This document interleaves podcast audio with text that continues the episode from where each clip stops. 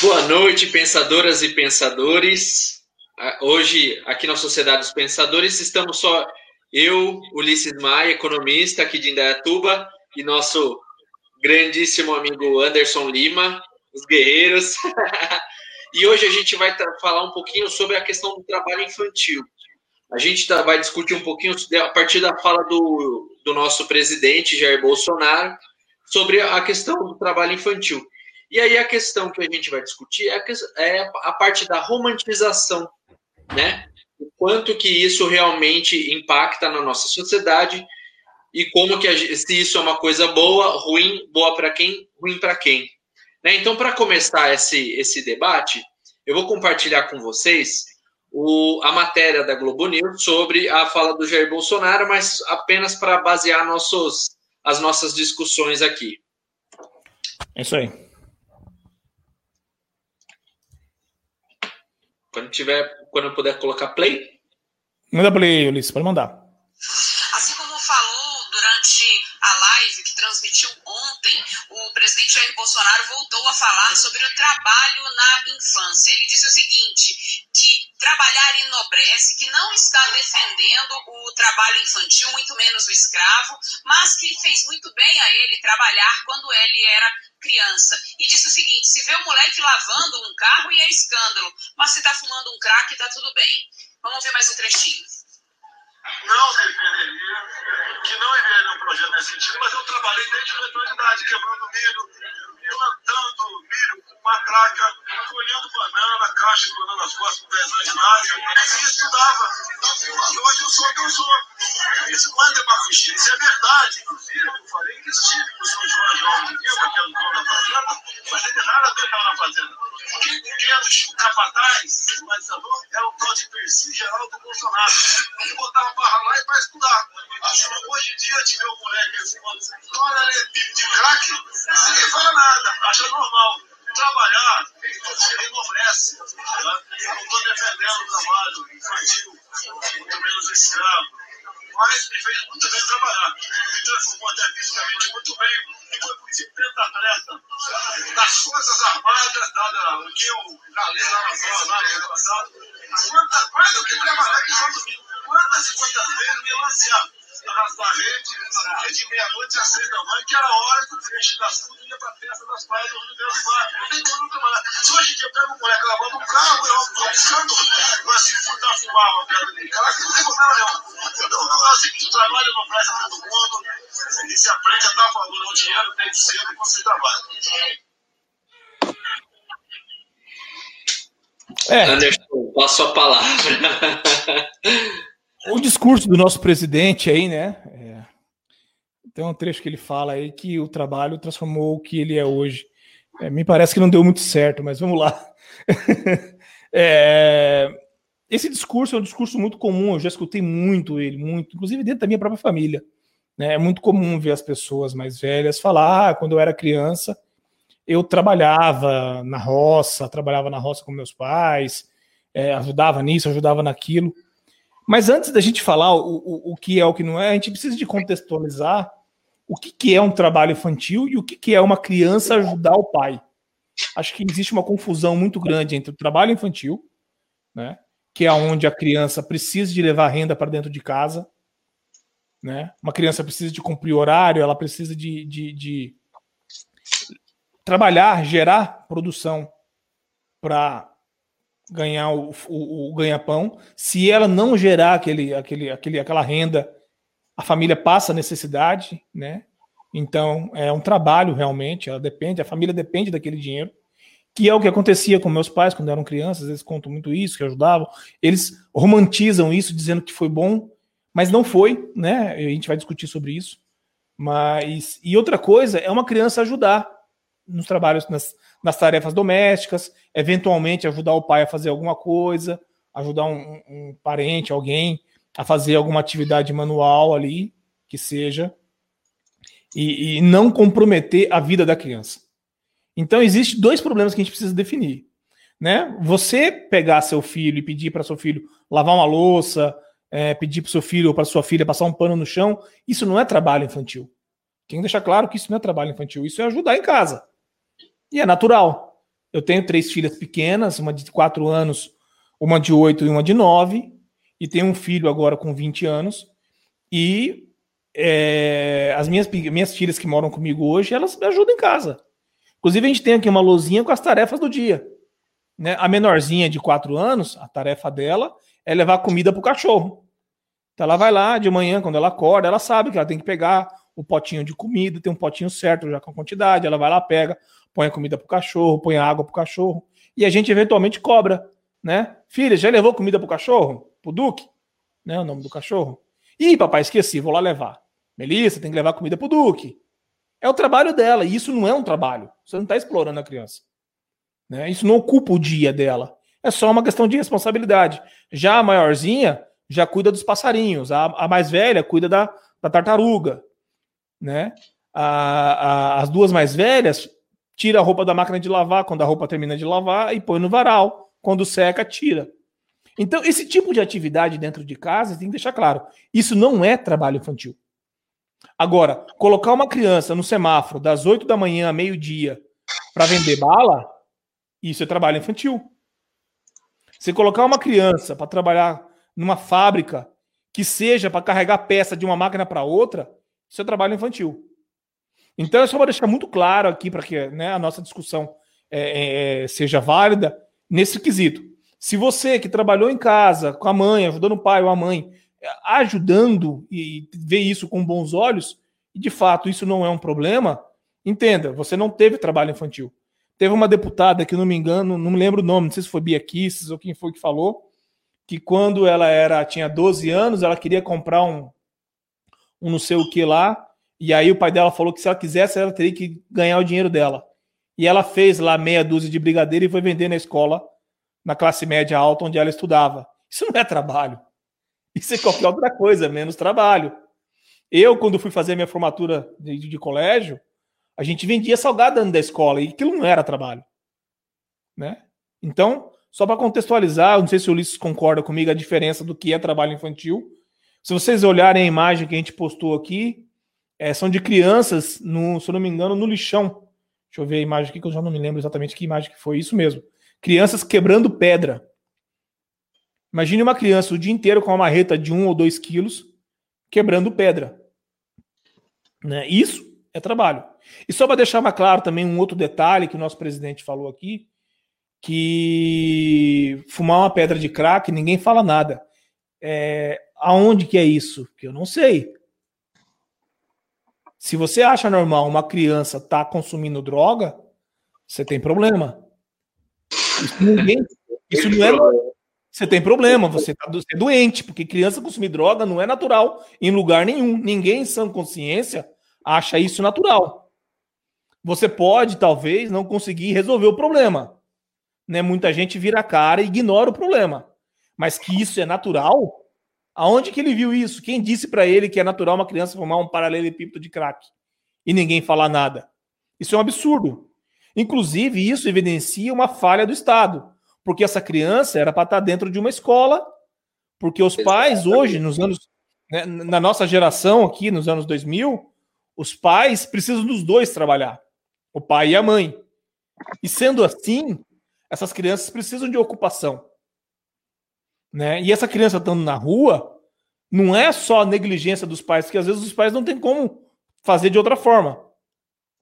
E aí o Estado falha.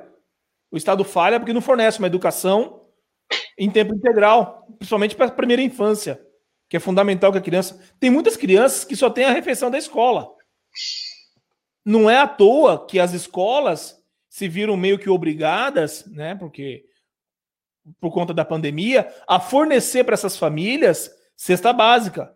Porque muita criança só tem a refeição que tem na escola. Então, para ficar claro aqui, para a gente continuar a discussão, espero que apareça mais alguém para conversar com a gente aqui no, no nosso chat.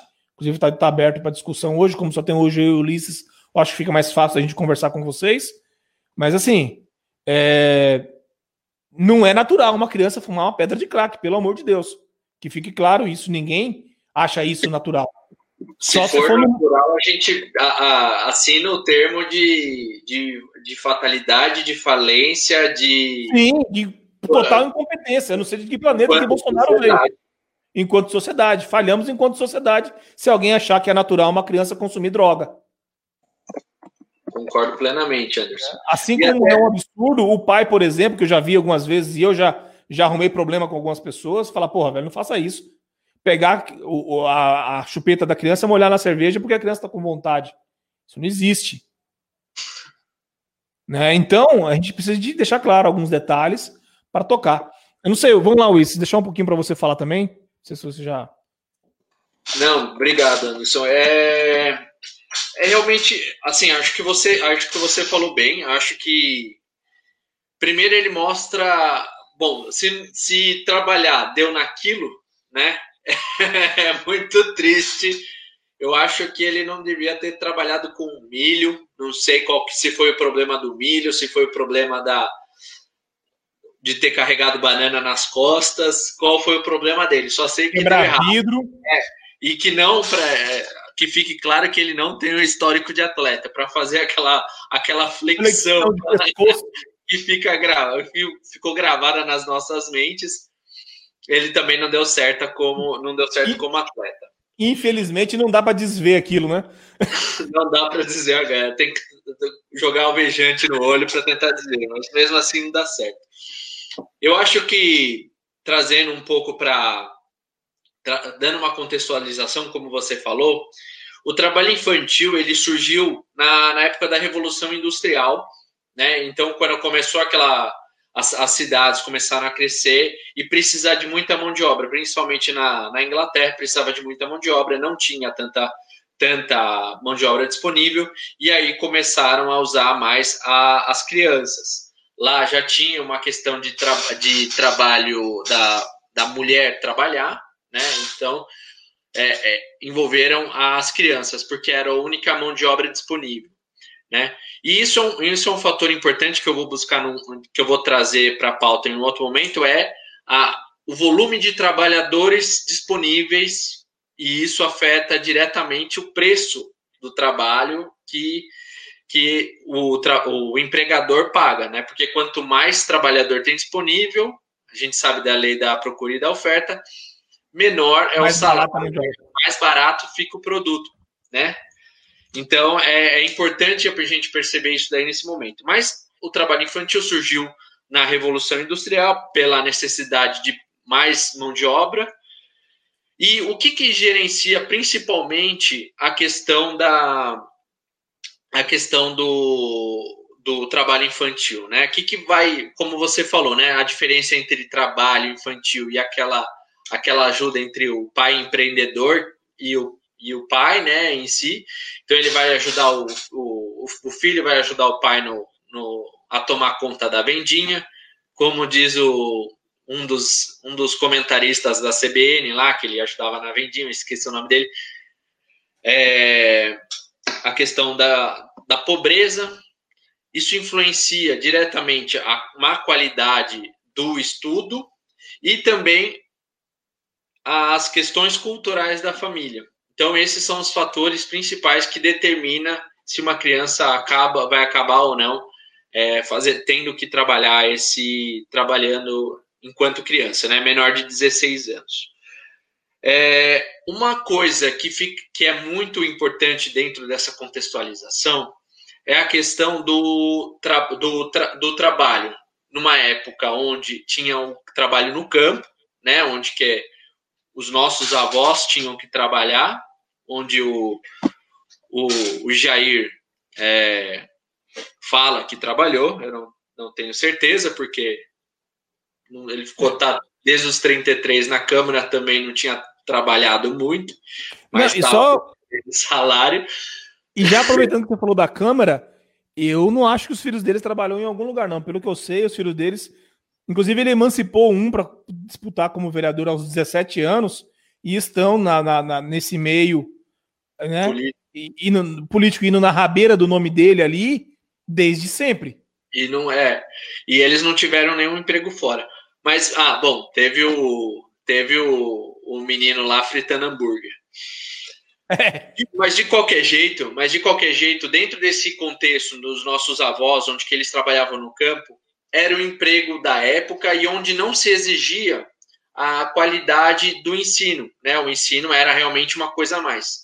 Agora, se a gente pega o momento atual, a gente tem a questão do trabalho, é, principalmente nas cidades, né? A gente vai ter um problema sério nas cidades é, e a edu educação na cidade e a educação fora do campo, ela, na verdade, dentro do campo também, desculpa a minha, minha falha.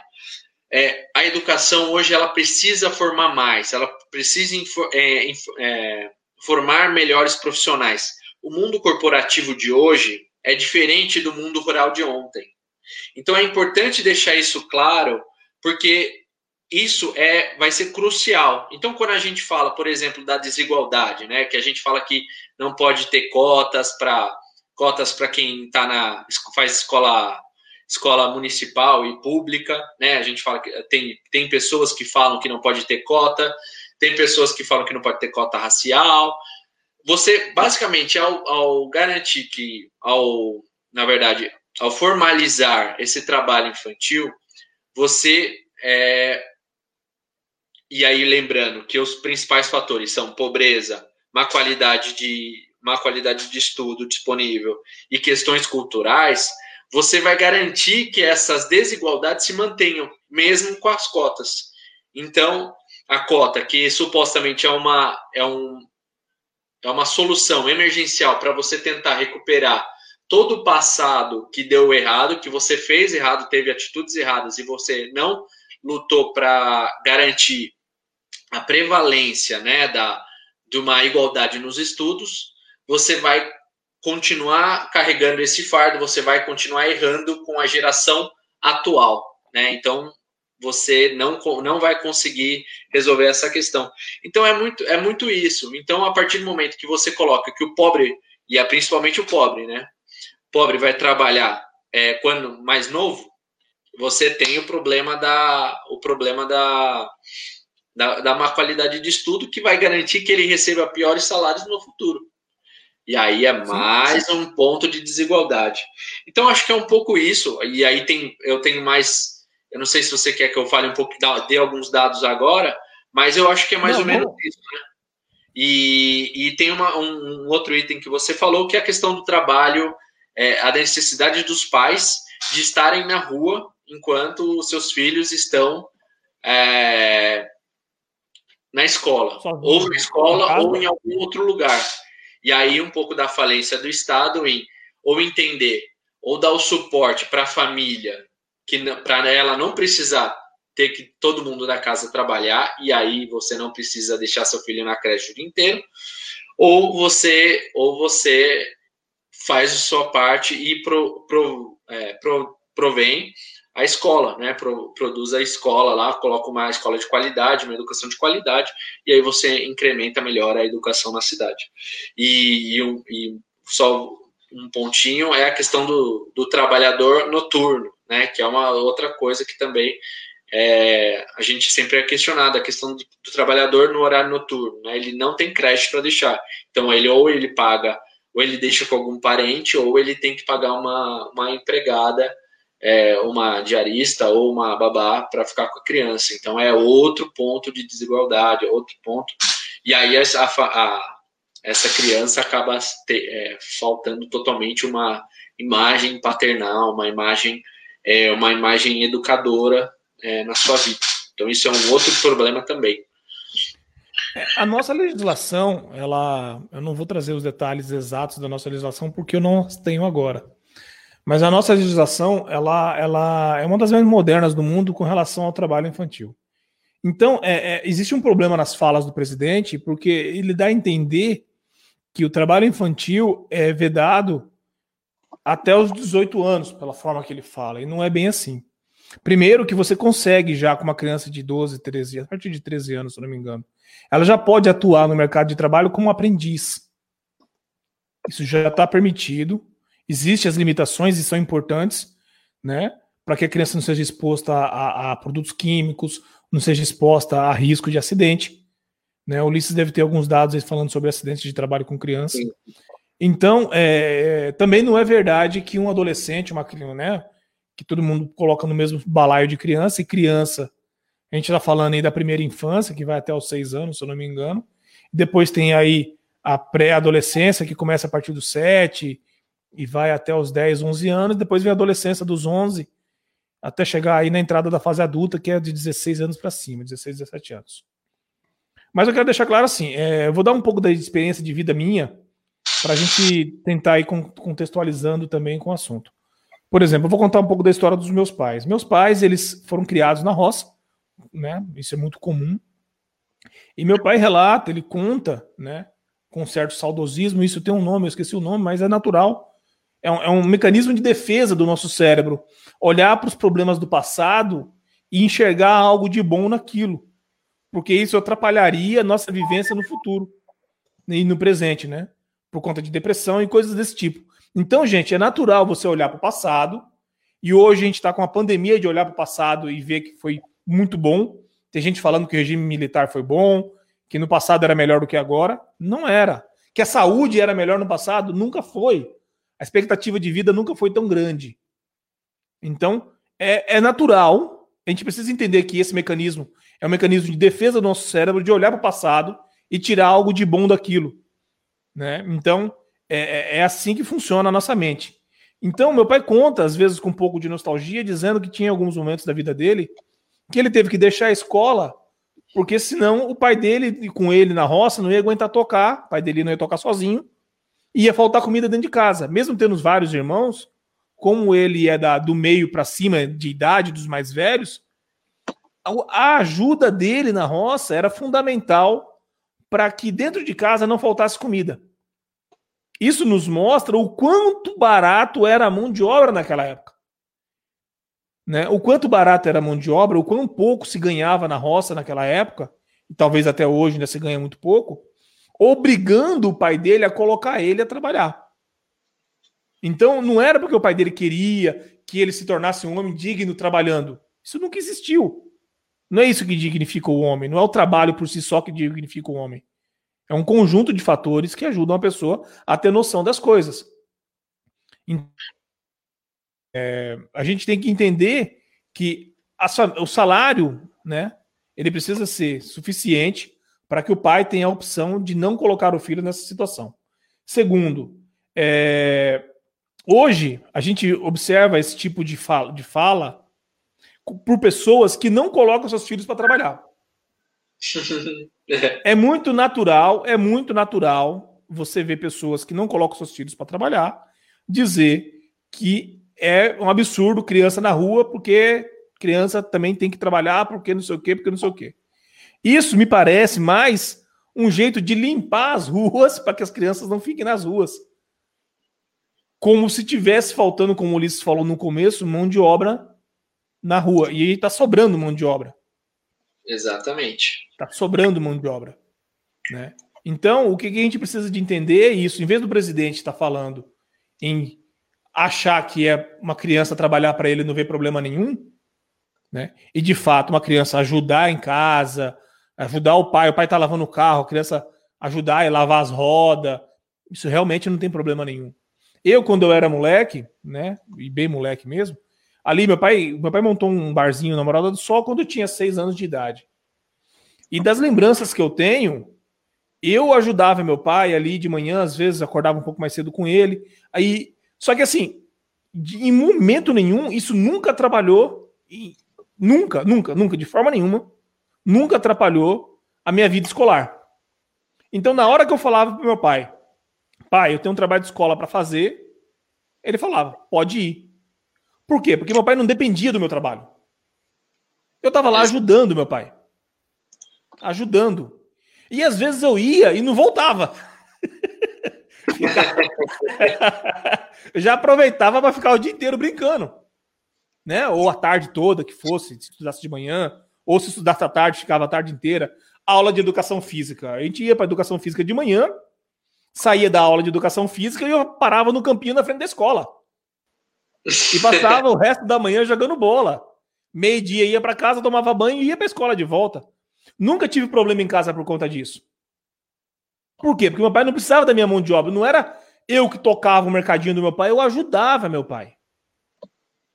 Quando eu queria ler um gibi, eu lia um gibi.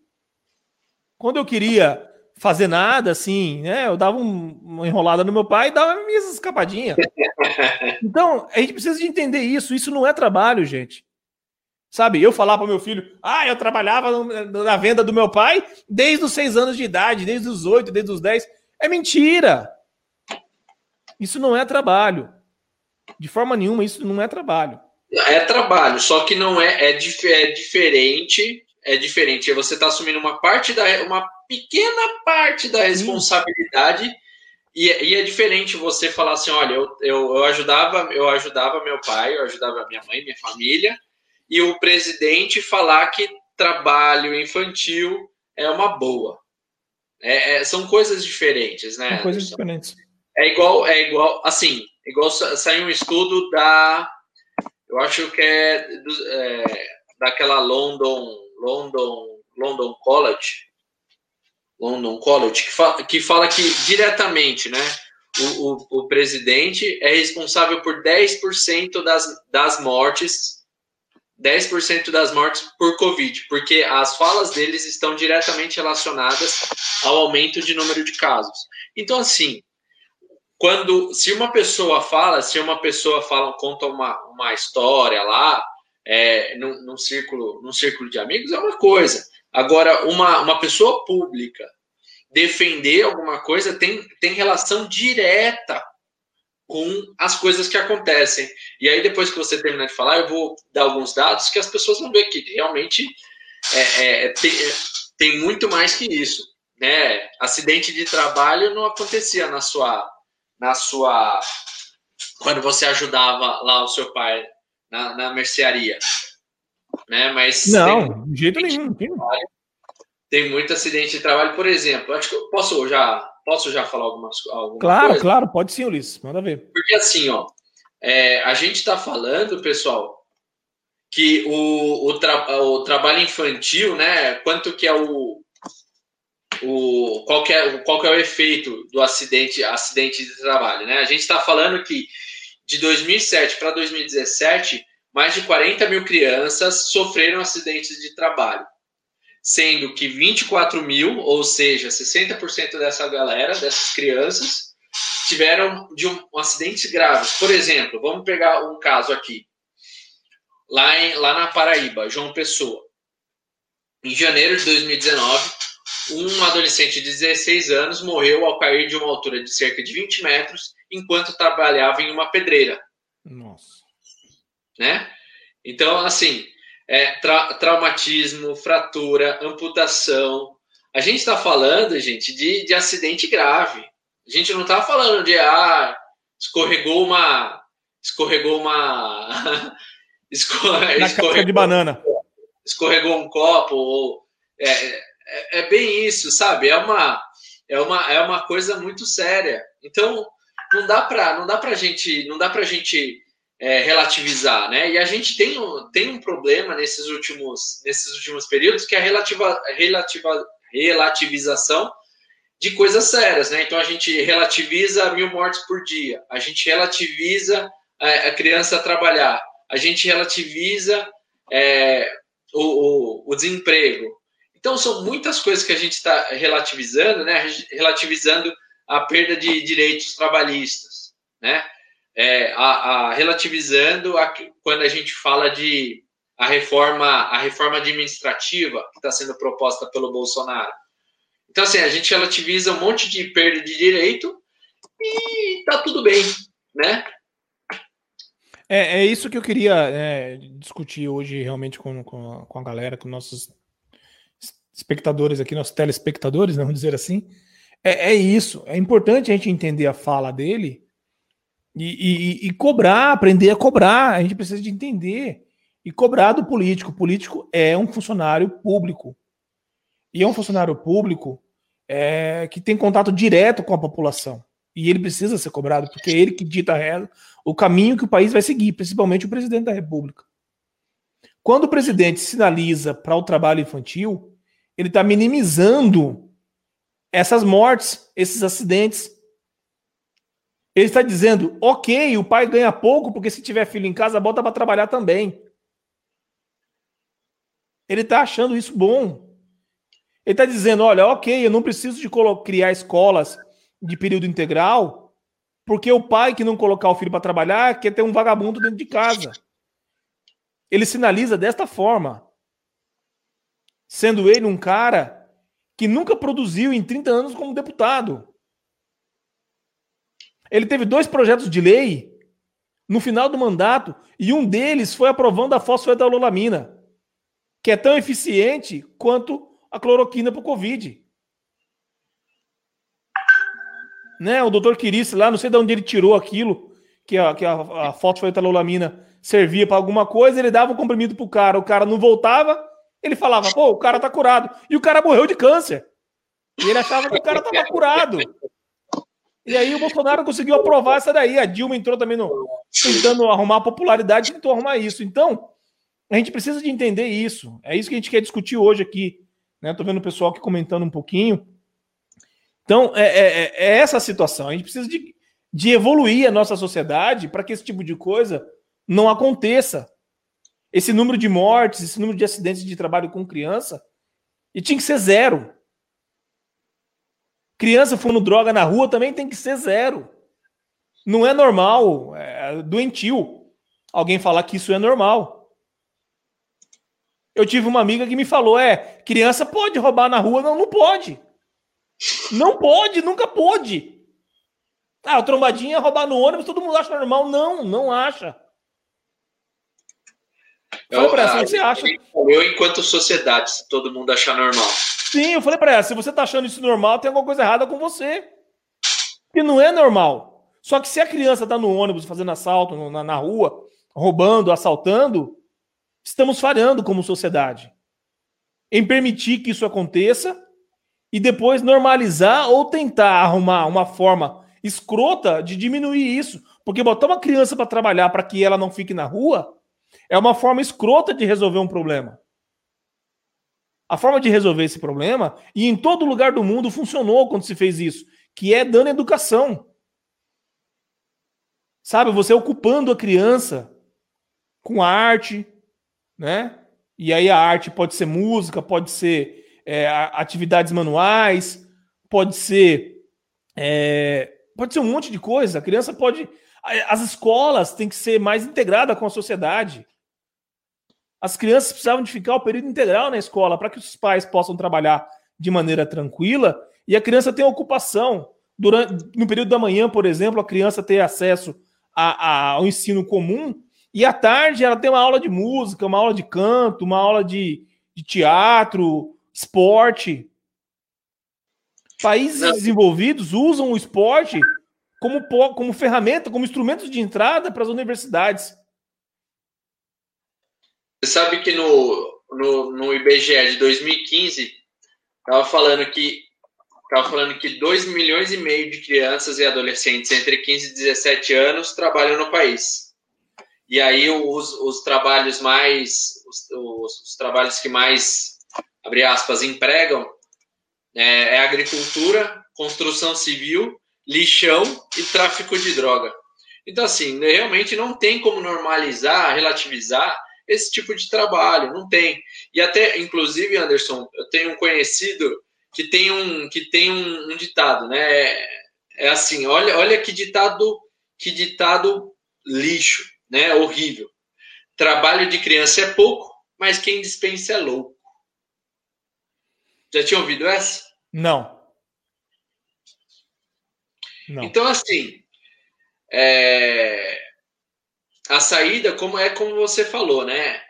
É, é, é, é educação no, no, tempo integral, assistência médica preventiva para garantir que também que a, que a criança é, e não só não tô, não tô falando é, também médico em questão de, de acidentes, né?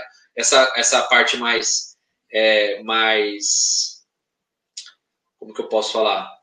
De medicação, né? Mas também uma, uma assistência psicológica e o acesso ao lazer que você colocou é, brilhantemente, que o lazer ou sendo atividade cultural também é, são ótimos, libera, melhora a criatividade da criança e tudo e tudo isso daí que é tão necessário, né? Que a gente fala que, que o mundo corporativo exige tanto, né? Criatividade, é, desenvoltura, são um monte, um monte de questões que estão colocadas aí para o futuro para o futuro trabalhador nesse mundo corporativo que não está enquanto a criança está lavando o carro para alimentar sua família, não está no lixão, não está no tráfico de droga, não está na agricultura, né? Então é, então é, é, é muito complicado isso. É muito complicado isso. Quando você coloca o, o, trabalho acima da acima do acima do, da escola, né? Da acima da educação. Sim. Sim. Eu, eu, eu hoje, hoje eu, eu converso às vezes com meus pais. A, a minha mãe, ela, ela conta que ela veio saber o que, que é dinheiro depois dela casada. Porque ela trabalhava, a mãe dela precisava que ela trabalhasse. Então ela trabalhou na roça até os 8, 9, 10 anos. Depois foi trabalhar em casa de família, lavando, passando. E com obrigações de gente adulta, tá? Cuidar de casa de gente que tinha dinheiro na época da roça dela lá. E a mãe dela recebia o dinheiro, ela não pegava nada desse dinheiro, porque a mãe dela precisava de alimentar os outros filhos dentro de casa, menores e né, uma cacetada de filhos. Era normal que se tivesse 10 filhos naquela época. Se não me engano, minha mãe tem mais 10 ou 9 ou 10 irmãos. Tem uma família bem grande. E ela conta que ela veio conhecer dinheiro depois de, de casada. Casou muito nova, inclusive, né? Casou com 16 anos. Mas enfim. Casou muito nova, veio conhecer dinheiro depois de casada, veio aprender a ler depois de casada. E ela reclama disso até hoje.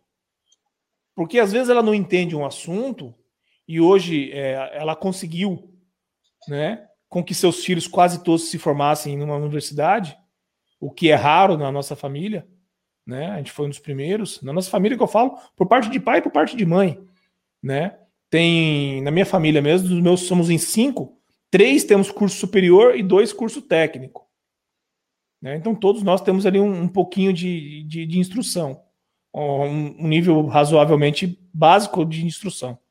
E às vezes ela não entende algum assunto, a gente conversa, e aí, às vezes, ela entende errado, entende errado algum assunto.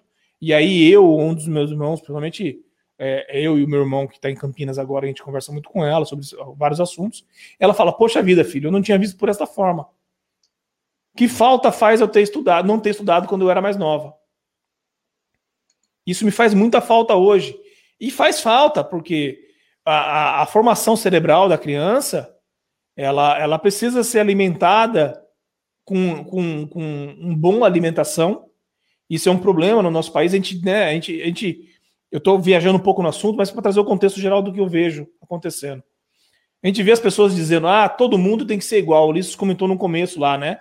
Que é pessoas que são contra a cotas raciais, a cotas é, é, sociais, e dizendo que todo mundo é igual. Não é. Não é igual, porque a alimentação que tem uma criança que mora na favela onde os pais trabalham o dia todo e ela passa todo dia na rua, não é a mesma de uma criança que mora lá no Leblon, que mora na, na, no Murumbi, em São Paulo, que tem quatro, cinco, seis refeições por dia, que tem uma alimentação balanceada.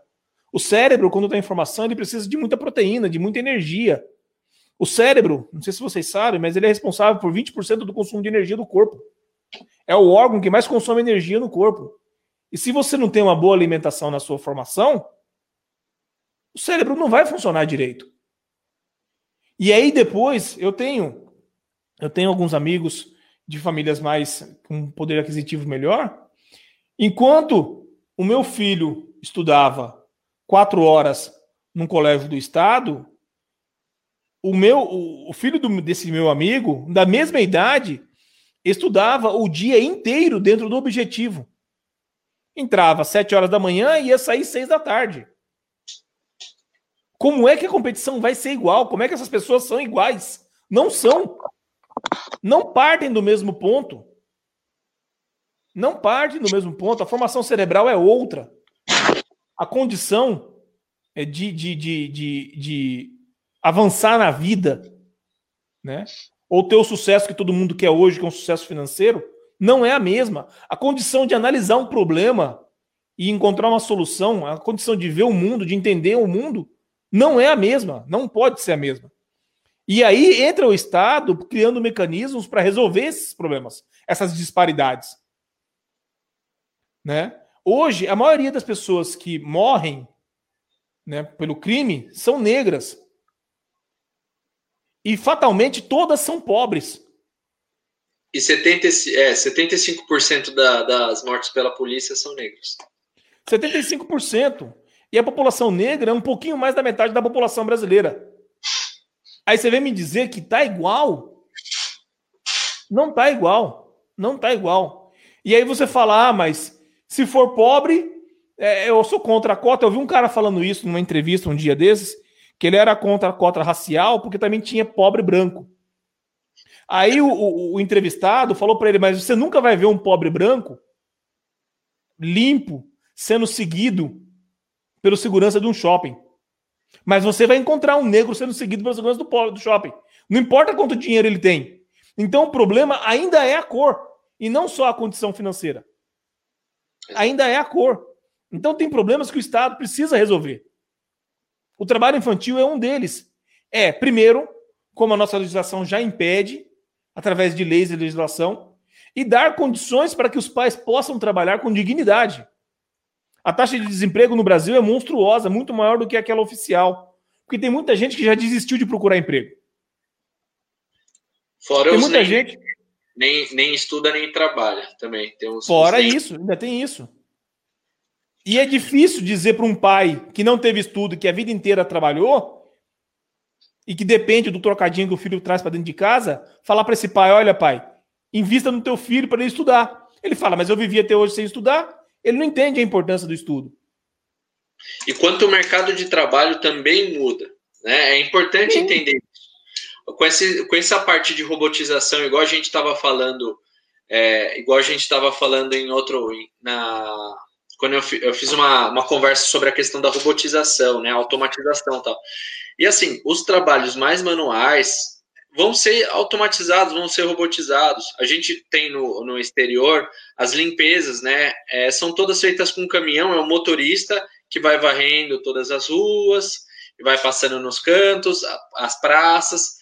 Então, assim, não já está diminuindo muito. Os call centers, é, que é um dos, um, um dos ramos que mais emprega, também está automatizando. To, assim, eu trabalho com isso e está robotizando, está automatizando, está tirando pessoas, né? Então, esses trabalhos manuais vão ser cada vez mais escassos, né? E aí tem uma e aí a gente vai voltar um pouquinho naquela que eu tinha que eu tinha falado sobre a questão do da mão de obra disponível. Quanto maior quanto maior for a quantidade de mão de obra disponível, menor vai ser o preço pago pela hora trabalhada. Isso é oferta e procura do mercado né? É aquele balanceamento. Então, assim, mais gente se, sub, se submete a um trabalho, a um salário menor. A gente sabe que isso acontece dentro do, dentro do mercado de trabalho, já acontecia antes, né? Só que o, o mercado estava aquecido, tinha diminuído bastante, e o, tanto é que dentro do, dos últimos, na última década, a gente tinha crescimento acima do salário mínimo, acima da inflação, o que é uma coisa muito, muito importante para tentar é, minimizar essa, essa disparidade. Mas não, é, não foi suficiente. Então, assim, a partir do momento que a gente tem um, um, um desemprego gritante, se eu não me engano, já ultrapassou 13%, o, o, a taxa de desemprego formal, como disse o Anderson, porque tem muita parte informal, os, os desalentados que vão aumentando, porque ele, os desalentados, aquelas pessoas que não estão procurando emprego, elas estão fora dessa taxa de desemprego, tá, pessoal? Sim. Então, assim, é, se tem 50, vamos só para deixar a conta fácil, de acordo com aqueles 13% de taxa de desemprego, significa que 13 pessoas estão procurando emprego num mundo de 100 pessoas pesquisadas. Mas na verdade não é isso. Tem 13 pessoas é, procurando emprego, 100 pessoas, é, 80, na verdade 80, 87 empregadas e 30 que pararam de procurar. Então, na verdade, de pesquisa seria 130 pessoas, exatamente. Então, na verdade, a taxa de desemprego seria as 30 pessoas que estão desalentadas mais as 13 pessoas que estão procurando emprego. Sim. Então, seriam 43 procurando emprego, é, sem trabalho, desempregados, e, e 80 trabalhando. E 87 trabalhando. Então, a taxa de emprego, desemprego seria muito maior. Chega então, perto de 30%.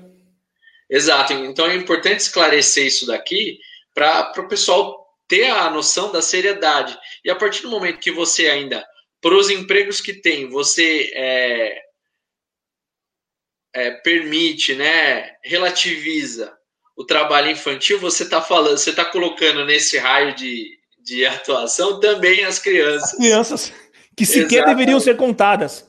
Exatamente. E aí você exime, você exime o, o Estado de fornecer os direitos básicos de uma pessoa: saúde, educação e moradia. Né? Sim. Então, assim, básico, né? O mínimo. O mínimo, o mínimo, é isso. Então é muito, é muito triste. E realmente o pessoal, o pessoal está comentando, tá comentando bastante e, e, deixa a gente triste, né? Porque o assunto realmente deveria ser levado mais em conta. Aqui em Dayatuba, é, aqui em Dayatuba a gente tem uma, na verdade a gente tinha, que é uma, uma célula que chama PET, um trabalho que chama PET. Deixa eu pegar exatamente o que, que é o, o a, a sigla, né? Prevenção. Ah, não, não é prevenção. É, só um segundo, por favor. Um segundo, por favor. Só para contar para vocês, enquanto o Ulisses está encontrando a informação, como a gente olha para o passado e vê que a, a, a gente romantiza, né? A gente tem esse mecanismo de defesa do nosso cérebro. É muito comum, eu tenho certeza de quem está nos assistindo, né, das pessoas que estão nos assistindo e as que vão ver o vídeo depois, é muito comum você falar assim: ah, no passado se comia muito melhor. A expectativa de, de vida na Idade Média girava em torno de 30 anos. 30 anos já era um senhor na Idade Média. Só as pessoas muito abastadas, os ricos e os reis, passavam dessa, dessa idade. E os estudiosos, que tinham dinheiro e tempo para poder ficar estudando. Então eles não sofriam como sofriam os camponeses. Os camponeses, o povão, vivia 30 anos. Mas eu não quero ir longe, não. Eu vou, eu vou contar um pouco da minha família de novo, vou usar como exemplo a minha família.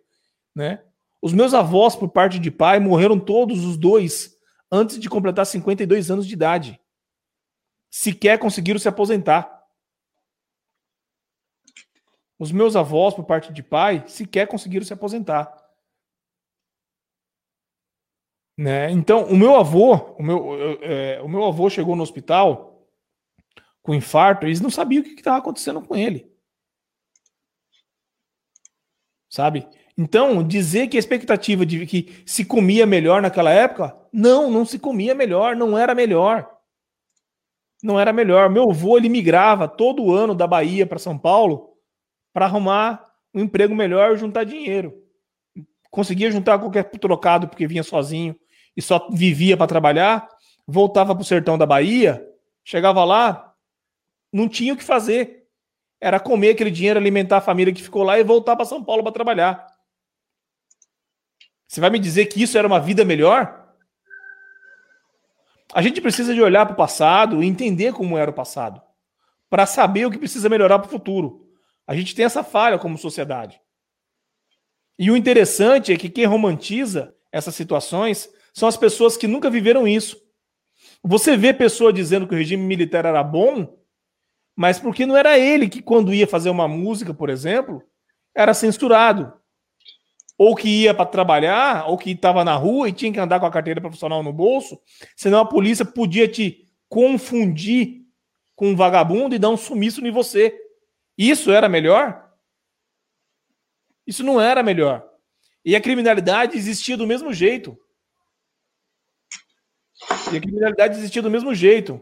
Então, gente, a gente precisa de aprender a olhar para o passado e, para isso, não, não, não podemos depender só da nossa mente, das nossas lembranças, porque a gente está fadado a falhar, porque o nosso cérebro vai nos proteger dos traumas. Né? O nosso cérebro vai nos proteger dos traumas. A gente precisa de olhar os dados, os números, as estatísticas É o que o Ulisses está trazendo para a gente agora. O Ulisses está trazendo dados para nos mostrar o que está acontecendo, na realidade do que está acontecendo. Não é porque um cara tomou é, é, água com açúcar que ele se curou daquela doença. Não é porque ele tomou cloroquina que ele se curou da Covid. É um outro problema. Né? Eu, eu, o, o, meu irmão se curou da Covid e ele tomou água com açúcar. Ele não passou da água com açúcar. E é pior que é sério, ele não passou da água com açúcar. Eu posso dizer que a água com açúcar cura a Covid? Não. Não, não posso. Assim como não posso dizer que cloroquina cura. Porque quem já estudou sobre isso já percebeu que não cura. Sabe, não é só as minhas experiências que podem validar uma situação. E aí o Ulisses está com a na ponta da língua para falar o que ele queria falar. é, chama PET. Programa de re, PET, Programa de Erradicação do Trabalho Infantil. Aqui em Dayatuba ela foi criada em 2016 mas eu não consegui, eu consegui achar que em 2017 teve um teve o segundo fórum da Comissão Municipal da Erradicação do Trabalho Infantil, mas é, eu não encontro mais nada. Esse trabalho era desenvolvido pelo CREAS. E eu até vou dar uma pesquisada depois da, depois da nossa live aqui, mas porque eu acho que esse trabalho é, parou de ser desenvolvido. Eu sei que na, na RMC também teve, em 2018, teve uma comissão dentro da, da região metropolitana de Campinas, mas também o último dado é de 2018. Então, assim, ou, ou o Indaiatuba e a RMC parou de ter trabalho infantil, ou a cidade deixou de ter verba e por isso abandonou o projeto. é Eu acho que foi a segunda opção é uma dessas duas. Então, assim, é realmente, é realmente muito triste, né? É, é realmente muito triste quando a gente pensa que muita gente defende. Eu acho que esses, todos esses dados, né, as 40 mil crianças trabalhando, que a gente, eu trazer que, por exemplo, os maiores, os maiores, as atividades mais comuns são agricultura, construção civil, lixão e tráfico de drogas. Ah, tem uma outra coisa também que não está aqui, mas que a gente sabe que é pior ainda, que é a exploração sexual, que também é, assume um, um, um histórico, um, um, número muito importante. Inclusive, é, Anderson, a, a, a, ONU ela tem, tinha umas, tem umas metas, né, da, umas metas mundiais para 2030. E aí elas têm várias, têm vários itens, né? E aí, por exemplo, o, um, um desses itens é o trabalho infantil. E aí eles fizeram um, eles fizeram uma segregação, né? Dois, é, 2000, foi em 2005 que teve a primeira. Aí, em 2015, eles estabeleceram outras metas. E 2025, outras grandes metas. E aí, o Brasil por mais que tenha caído esse número ao longo dos anos de percentual de trabalho infantil, o Brasil não conseguiu atingir esse o patamar lá exigido dentro da ONU. Então assim, é mais um índice que a gente deixou para trás, é mais mais crianças que a gente não conseguiu dar escola em tempo integral, a gente não conseguiu tirar do tráfico de droga, a gente não conseguiu tirar da exploração sexual, a gente não conseguiu tirar das das pedreiras, das, da parte da agricultura. Das construções então, improvisadas. Das construções. Exato. Então, assim, é, é muito triste e mostra realmente um pouco da, da falência enquanto sociedade, que é o mais triste. Sim. sim. Né? Você me fez lembrar de uma reportagem, não sei se foi do Fantástico, que tinha um, um pai que oferecia a filha no ponto de caminhoneiro no Nordeste né, nos pontos de parada dos caminhoneiros. E era filha pequena, sei lá, de 10, 11 anos. Um absurdo. Sabe? Então, a exploração sexual é um outro problema muito sério. Né? Existe. E, e detalhe, né? A, a, isso me parece ser comum até no, no, no, em outros ambientes, né? A nossa deputada, a nossa querida deputada Flor de Lis aí, que oferecia a filha, as filhas adotivas para os pastores que vinham visitá-los, né? É, então, quer dizer, além de, de você. É, é, é, muito ruim, cara. A gente começa a pensar nisso, a gente vê que a situação não está nada boa. E a gente vê mecanismos que, que, que foram importantes para reduzir esses números, né? Eu puxei pela memória aqui agora uma, uma, uma maneira que o governo, os governos passados usaram, que foi para você receber o auxílio do Bolsa Família, você tinha que manter a criança na escola. Né? Isso foi muito importante para diminuir a quantidade de trabalho infantil, porque em situações onde a, o dinheirinho que o filho traz, que é aquele ditado lá que esse seu amigo fala que. É, não, não é meu amigo, não. É só conhecido. É só conhecido. não dá para ser amigo desse tipo de gente, né, Ulisses? Não, não dá, não dá. que quem dispensa o dinheiro, o pouquinho do dinheiro que a criança traz para dentro de casa, é, tá errado? Como é que é a palavra que ele usa lá é? Não, é o como que é? O trabalho é pouco, mas quem dispensa é louco. Então, é, e aí o governo é, obrigando uma frequência mínima na escola daquela criança para que o pai lá na roça, o pai necessitado tenha acesso a, esse, a essa distribuição de renda do governo, é fantástico, porque também não basta você só dar o dinheiro você precisa dar o dinheiro e a educação. O dinheiro é pouco, mas o pai lá, peraí, o meu filho me rende 50 reais por mês, mas o Bolsa Família é 60. Eu prefiro deixar ele na escola, porque ele está aprendendo alguma coisa. E aí você corta esse ciclo, você minimiza esse ciclo. E era dessa forma que o governo atual tinha que pensar. Em como quebrar esse ciclo de exploração infantil, quebrar esse ciclo de miséria do país mecanismos para quebrar. Se não funcionou o anterior, pensar em novos e não retirá-los. Aperfeiçoar e não precarizar. Né? Não vir a público dizer que ah, o trabalho não tem problema. Claro que tem. Claro que tem. A gente está falando de trabalho de criança. Num e país, é, num é, país de quase 30% de desempregados. Num país de quase 30% de desempregados e um sujeito que jamais botou seus filhos para trabalhar. Isso que é o mais, isso que é o mais, sabe? É hipócrita um negócio desse. É hipócrita. Então, é, acho que a nossa discussão já está chegando aí na nossa uma hora. É, acho que eu, eu quero. Acho que eu tinha para dizer sobre o trabalho infantil era mais ou menos isso. É mais um desabafo. A gente não trouxe mais muita informação, é, muitos dados, né? Porque é, os dados estão disponíveis para quem quiser pesquisar, né? Acho que não é. Além da gente falar do assunto, a gente. As pessoas precisam aprender também a encontrar essas informações, não acreditar em tudo que vem, nem da gente, nem do governo, e nem do que vem no Zap, é pior ainda, que vem pelo WhatsApp é pior ainda. É importante a gente pesquisar e entender a situação e aprender a não olhar para o passado com essa romantização toda. Ulisses, quer falar alguma coisa aí antes da gente finalizar? Sim, por favor. Por favor. É, pessoal, a gente costuma, é, eu, eu, costumo trazer nas minhas, nas minhas conversas sempre um pouquinho da análise, um pouco da análise histórica, é, da análise do Covid no, na nossa cidade. Então, se vocês me derem licença e oportunidade de apresentar aqui, eu vou compartilhar com vocês. Cadê aqui a apresentação?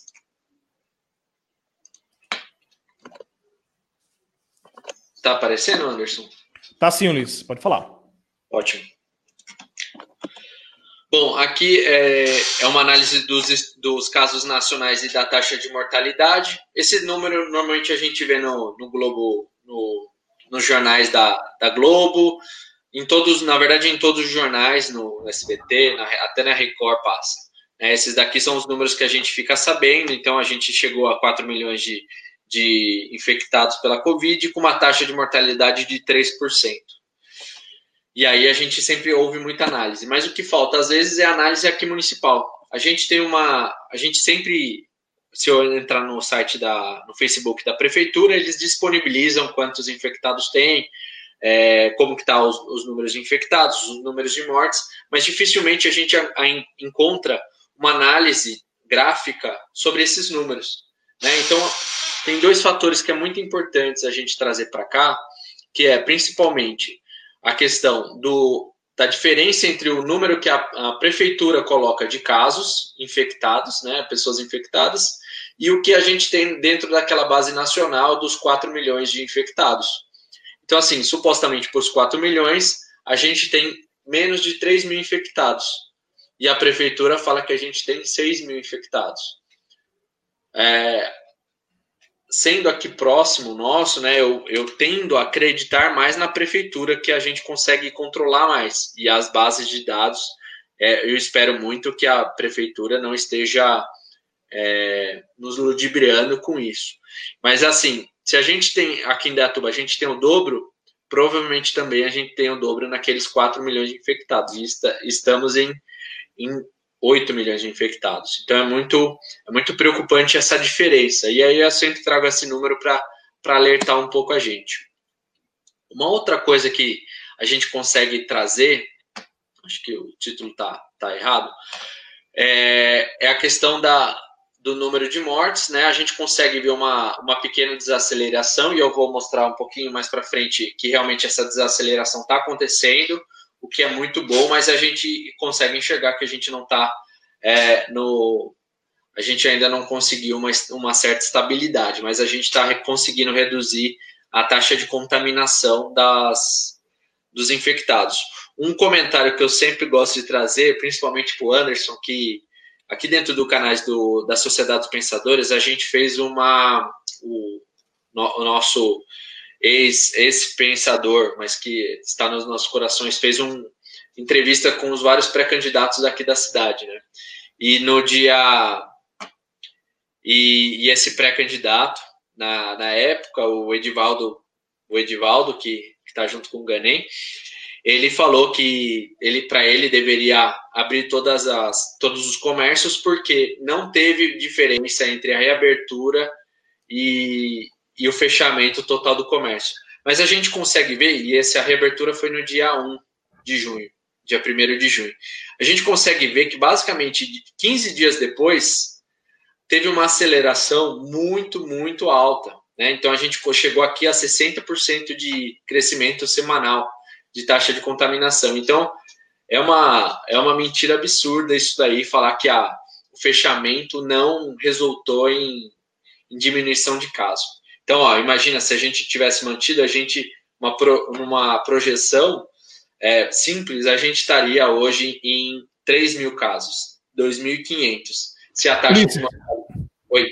Desculpa te interromper, mas já te interrompendo, se a gente tivesse feito o isolamento social do correto, já tinha zerado esse valor. A gente não estaria numa taxa de 60. É, é isso ó, que é triste. Teria, ó, mantendo um pouco a, a, Claro que eu estou fazendo com, com, com, com a canetinha aqui, então não considerem isso, mas a gente consegue ver ó, que tá, teria chegado agora a 3 mil casos. Ou seja, metade do. Mantendo o, a, o percentual de, de fatalidade, a gente teria chegado na metade desse número aqui, que tá em, estamos em 170, né, 175, se não me engano, estaremos aqui em 85. Sim. Então, assim, a, a que custo? Né, o, o colega lá falou que não, não vamos torcer, eu, eu, assim, é muito triste essas 85 mortes que tiveram a mais, mas é, a pessoa falar que não, que não adiantou, é, espero que essas 85 pessoas 85 famílias que perderam seus entes aqui é, entendam essa, essa diferença que a, que a reabertura influenciou sim o número de casos e influenciou sim o número de mortes. Influencia, só a gente analisar. Hoje eu estava vendo o vídeo do Henry, Henry Bugalho, e ele trouxe o gráfico comparativo da pandemia na Europa. Então ele trouxe lá França, Espanha, Itália, Acho que foi os três que tiveram Alemanha, Reino Unido.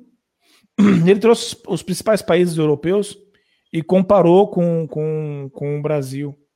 É triste, porque assim, a nossa pandemia aqui, ela começou por volta de 15, 20 dias depois da pandemia deles, da pandemia deles.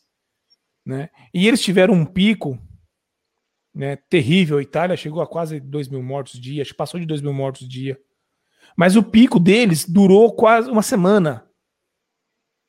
E depois começou a descer, porque eles fizeram um lockdown de verdade, né? um isolamento social verdadeiro. E esse número desceu abaixo de 10 mortes dia, bem abaixo de 10 mortes, chegando a zerar em alguns momentos. Nós, ficamos, nós estamos há quase três meses em mil mortes dia. todo dia pelo menos mil mortos. Não existe. A gente achatou a curva. O objetivo de achatar a curva era achatar o pico para não ter o colapso e sair dela, não é ficar nela. Aqui a gente está fazendo meio que uma. uma... um platô.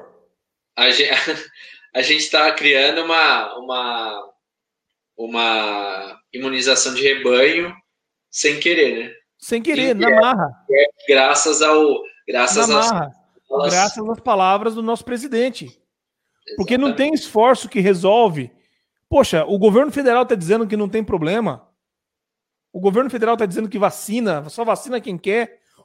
O Brasil é exemplo no mundo de imunização de crianças.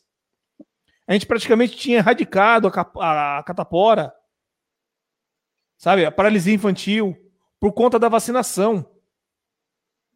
E agora vem o presidente dizer que vacina quem quer. Vem é. o presidente dizer que trabalho infantil tudo bem. Vem é, dizer é, que o é, Covid as pessoas vão morrer, fazer o quê? Morre, fazer o quê? Paciência. E aqui, aqui em Dayatuba, eu não sei se você sabe, mas a, aqui a gente também tem, a gente, a gente também teve o, o, o, nosso platô, né? Onde que a, a gente teve do dia, mais ou menos do dia 15 de junho, que bate com os 15 dias lá do que o colega falou que não existiu, 15 dias até na verdade, há umas duas semanas atrás, que teve o, o pico de 187 infectados num único dia. Foi o, o pico nosso, 187. E na semana retrasada, a gente teve um pico também de sete mortos. Tá? Então, a gente atingiu duas vezes, na verdade, esse número, esse número 7, agora no dia 18 de, 18 de agosto, e um pouco antes de no meio, na verdade, no meio do mês de julho, tá? Então é mais ou menos quando eles têm esse, eles fazem esse esse novo plano de retomada aí, quando eles abrem um pouco, tem mais um pico lá de, de sete mortes e por dia, tá? Num de sete mortes num dia também é, é preocupante. Uma coisa que dá um pouco de desalento aqui para a gente, um pouco de menos preocupação, mas ainda é importante lembrar, todo mundo fica Fique em casa quem pode, usa máscara sempre que sair de casa, evita a aglomeração. Mas a gente está conseguindo reduzir um pouco, né, desse, desse começo do mês de julho, de 50% de aumento de infectados semanal, e hoje a gente está chegando a 5%. Ah, essas são as variações semanais. Então, assim, a gente está conseguindo reduzir, tanto é que minha, minha projeção aritmética, desculpa, ponderada, 7, semanal de sete períodos, a gente estava chegando em 10, em 10 mil mortos um mês atrás, quando eu fiz essa projeção há, há um mês atrás, e hoje a gente tá, conseguiu reduzir, graças a essa, essa taxa de contaminação em 5%, a gente conseguiu reduzir para 8 mil mortes no dia 1 de outubro. E, mas infelizmente eu acho que ainda essa taxa, apesar de se manter desacelerando, eu acho que a gente ainda vai, infelizmente, vamos bater esses 200 mortos ainda no mês de setembro. Infelizmente, essa é a projeção para os próximos um mês, né? Para as próximas quatro semanas. Então, a gente, é provável que a gente bata essas 200 mortes aqui, infelizmente. Esses números que eu sempre gosto de trazer para trazer para quem acompanha a gente, né? É, é um pouquinho do é um pouquinho de, de informação. É... Gente, a pandemia não acabou. Exato. Se mantém em casa, fique, fique em casa quem pode, usa máscara sempre que sair, é, evita aglomeração. É... Saia só em último caso, não tem jeito, tem que ir. Vá um da família, não vá a família toda. Exato. Se então, mantenha assim... de máscara o tempo todo. Esse negócio de máscara só na boca não resolve, máscara no queixo não resolve, máscara guardada no bolso não resolve. Colocar a máscara e ficar abraçado com o amiguinho também não resolve. Sabe? A gente está num momento que a gente aprendeu bastante com a pandemia. Essas quedas que o Ulisses está mostrando é um resultado, um reflexo do que os médicos já estão entendendo quais são os procedimentos que estão que fazem mais efeito, que ajudam as pessoas a se recuperar. É os esforços da compra de. Conseguindo sim, é, é, entender a necessidade e é, e é crucial isso. Sim, sim. Então, ouvir, gente, a gente precisa de entender. Gente, fazer, usar mais a máscara. A gente, a gente precisa de entender né, o, o, funcionamento disso e se cuidar. Porque assim, pode ser que você pegue o vírus e nem sinta. Como pode ser que você vá para caixa prego, você morre. É como eu falei, na minha família, é, algumas pessoas, algumas pegou de teimosas, outras pegaram por porque não tinha jeito, tinha que trabalhar e acabou pegando no trabalho. E a reação foi va variada. O meu primo ficou internado, quase morreu, chegou a entrar na UTI, ficou dois dias na UTI. O meu irmão não teve quase nada. O meu irmão não teve quase nada. Então, quer dizer, a gente não sabe qual é a reação das pessoas, como que o seu organismo vai se comportar. Então é uma loteria que não vale a pena o, o prêmio. Não vale a pena o prêmio. É como eu digo sempre: a Covid mata uma, duas, quatro pessoas a cada 100 infectados. Você ficaria em frente de uma metralhadora que tem 96 balas falsas e quatro verdadeiras e você não sabe qual que está na agulha? Eu não. É. Eu não. Então, na verdade, você não sabe nem quantas, quantas, quantas metralhadoras tem quando você vai no mercado, você não sabe quantas exato, metralhadoras. Exato, exato. Então, gente, faça de tudo para que a gente consiga reduzir. A gente sabe que é, a população está dividida, 50 50 quase. Então, você que está na parte dos 50% que tem bom senso, continue tendo esse bom senso, tenha paciência, isso vai passar, né? Uma hora ou outra isso tem que passar e se mantenha vivo até lá. Porque se você largar o, o F aí e deixar rolar, você pode ser uma vítima fatal. E, tá, e as pessoas estão morrendo. E cloroquina não vai te salvar. Porque se salvasse, a gente não tinha mil mortes por dia. Se cloroquina fosse um remédio tão eficiente assim, não tínhamos ainda mil mortes por dia. Porque cloroquina, o presidente mandou fazer comprimido para toda a população tomar pelo menos três caixas de comprimido e ainda sobrar uns quatro comprimidos da cartela. Tem comprimido para todo mundo, mas infelizmente não funciona. E não é porque eu não quero que funcione, é que não funciona fazer o quê? Adoraria que cloroquina e aspirina funcionassem para Covid. Mas não funciona. Mas beleza, então. Pessoal, olha, é, eu espero muito, foi para a gente foi, foi uma honra estar aqui com vocês essa noite. É, é, um, é o nosso dever, enquanto sociedade dos pensadores, trazer essa, esses debates e outros. Por favor, fiquem sempre à vontade a, a propor novos temas, a propor novos debates. É, Para a gente, né, Anderson, é um, é um prazer estar aqui. Sim. Curta e curta, compartilhe o vídeo, é, também o, o canal, sempre para sempre se manter atualizado. E é uma honra tê-los aqui até agora, uma hora e dez, uma hora e doze de live. É, é, muito obrigado mesmo pela, pela noite, pela oportunidade de nos ouvir e conversar um pouquinho sobre o trabalho infantil que nos assola. Infelizmente, é uma, é uma realidade no Brasil e também em Dayatuba, como é também em todo o nosso interiorzão de São Paulo. Só é, respondendo a, a Sheila, sim, sim sou e sim, já estou arregaçando. Mas é, um, mas é um prazer estar aqui com vocês, pessoal. Obrigado pela noite. Obrigado para todos que nos assistiu aqui, a todos que nos acompanhou. É, não esqueça, se possível, se inscrever no nosso canal no YouTube. Né? Ou, ou, como eu falei para vocês, o nome é muito grande, então é melhor você entrar no YouTube e se inscrever lá. Sociedade dos Pensadores, você vai encontrar o nosso logotipo, já sabe que é a gente lá. É, estamos preparando algumas mudanças aqui nas nossas lives, então é, em breve será possível assistir as lives tanto no Facebook quanto no YouTube. Né? Em breve, em breve mesmo. Então vai ser mais um jeito que você vai poder assistir a nossa live. Logo, logo também a gente vai tentar transferir essas lives para podcast. De repente você não tem como acompanhar a gente ao vivo, mas com um fonezinho de ouvido no celular você consegue nos ouvir aí em um outro momento. Quero agradecer mais uma vez a todo mundo. Uma boa noite a todos e até a próxima. Tchau, pessoal. Até a próxima.